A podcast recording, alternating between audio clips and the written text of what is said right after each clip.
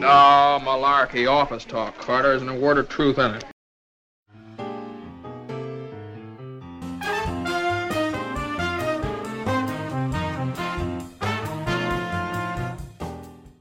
Thank you for listening to Vanguard of Hollywood. I'm Shannon Allen.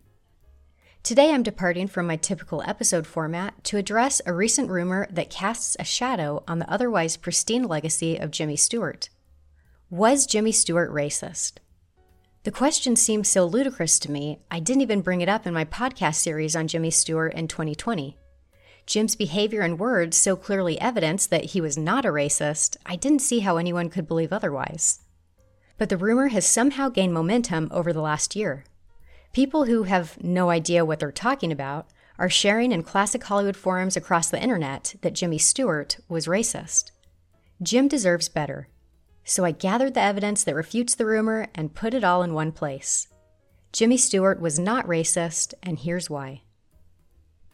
It was Donald Dewey's 1997 biography of Jimmy Stewart that first sparked rumors about the beloved star's beliefs.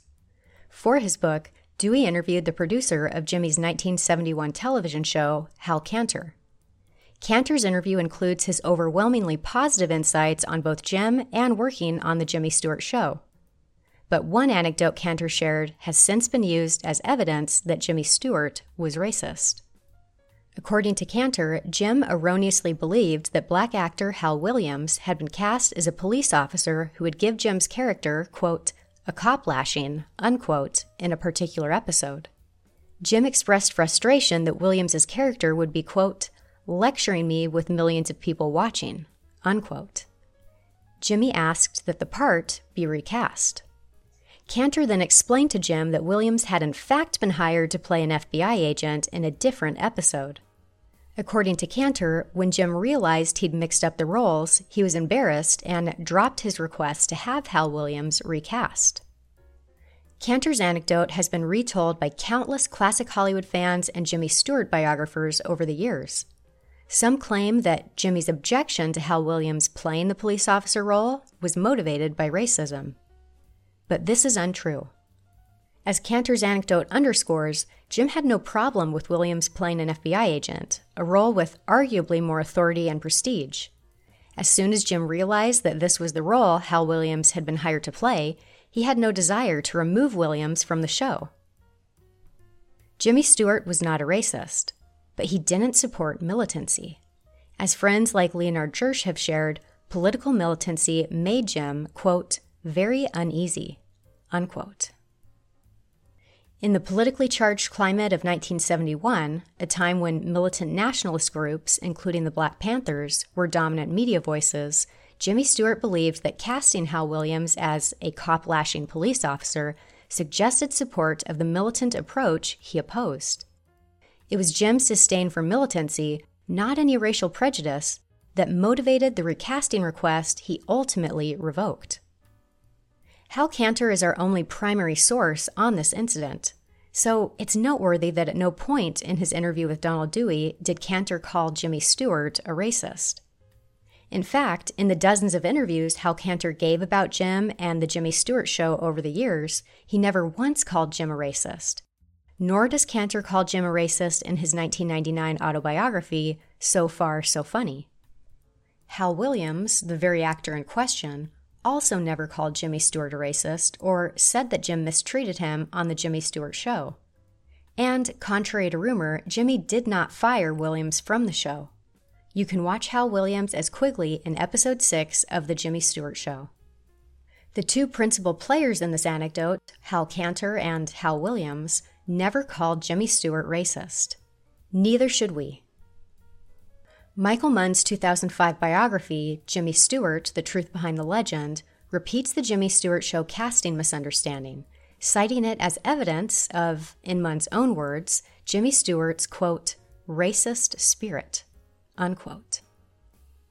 Munn also claims that a 1976 interview he conducted with black actor Woody Strode, Jim's co star in 1962's The Man Who Shot Liberty Valance, further proves that Jimmy Stewart was racist but it's possible the interview never occurred.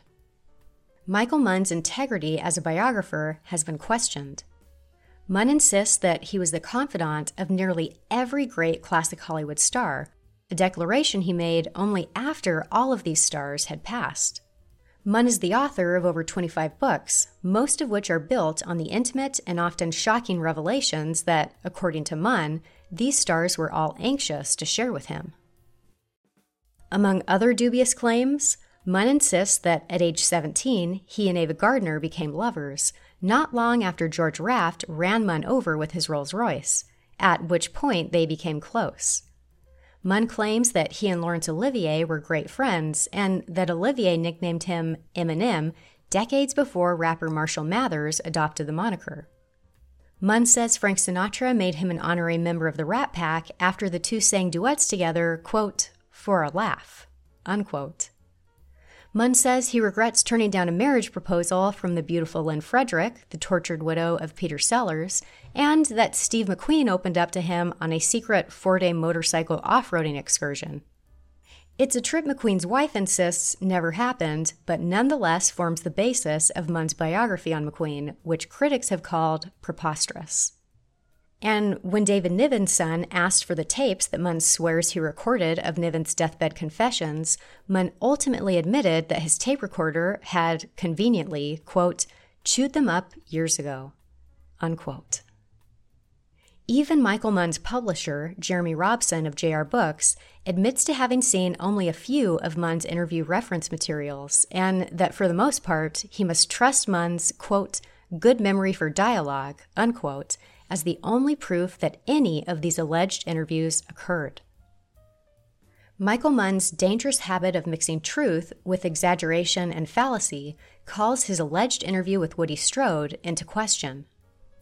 If the interview did in fact occur, Munn quotes Strode as saying that, on the set of The Man Who Shot Liberty Valance, Jimmy Stewart was, quote, too decent a person to be a hard case racist, unquote, but that Strode believed Jim was uncomfortable around him. According to Strode, quote, Stewart was never rude to me. He was never rude to anyone.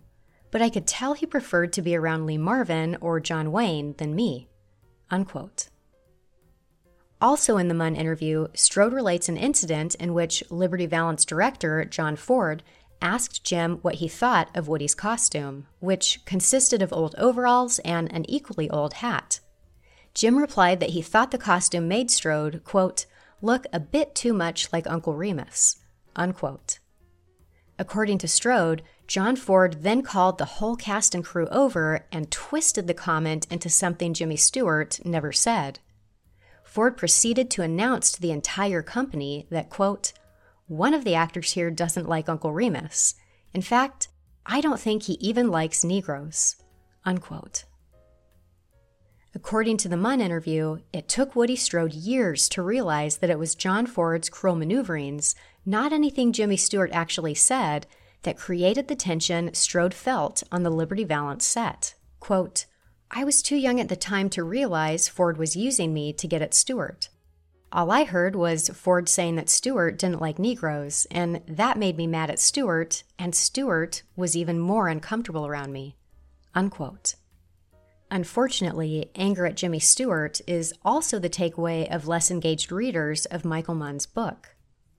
For Jimmy Stewart's own words on working with John Ford and the Uncle Remus incident, visit my website, vanguardofhollywood.com, and listen to his account in a 1969 interview. Terrible rumors about Jimmy Stewart's beliefs have sprung from an interview that possibly never occurred. If Michael Munn's interview with Woody Strode did take place, it's craftily presented, with Munn's own words inserted in key places to suggest that Jimmy Stewart was racist. In the alleged interview, Woody Strode never uses the word racist to describe Jimmy Stewart. It's further worth noting that Woody Strode's 1990 autobiography, Goal Dust, a book that accurately presents Strode's words and thoughts, he never calls Jimmy Stewart a racist, Neither does he relate any of the incidents about Jim described in Michael Munn's book. Another reliable source for Woody Strode's feelings towards Jimmy Stewart is a 1994 interview with Lee Marvin biographer Dwayne Epstein. In this, the last interview Strode ever gave, he expresses only respect for Jimmy Stewart, calling Jim one of the screen's, quote, greatest actors, Unquote. If we are to take Michael Munn's 1976 interview with Woody Strode as fact, then Munn's alleged interview with Lee Marvin, another Liberty Valance star, should also be considered. In the interview, Marvin relates an incident where Jimmy Stewart actively opposed the racist behavior of another actor on set. The unnamed actor used the N word to refer to Woody Strode. Afterwards, Lee Marvin remembered seeing both John Wayne and Jimmy Stewart lunge for the offending actor, but Jimmy got there first. Jim was boiling mad as he grabbed the actor by the shirt and threatened to beat him to an unrecognizable pulp if he ever used the N word around Jim again.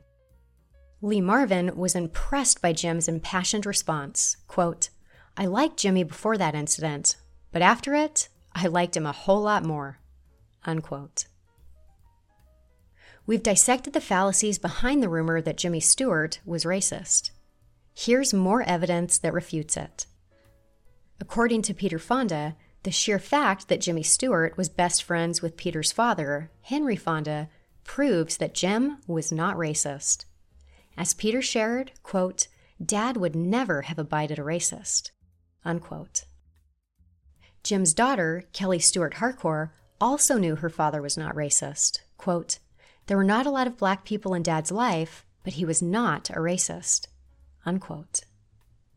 Producer Julian Blaustein, who produced Jim's 1950 film Broken Arrow, also knew that Jimmy Stewart was not racist. Quote, I never knew Jimmy to do or say anything that was racist.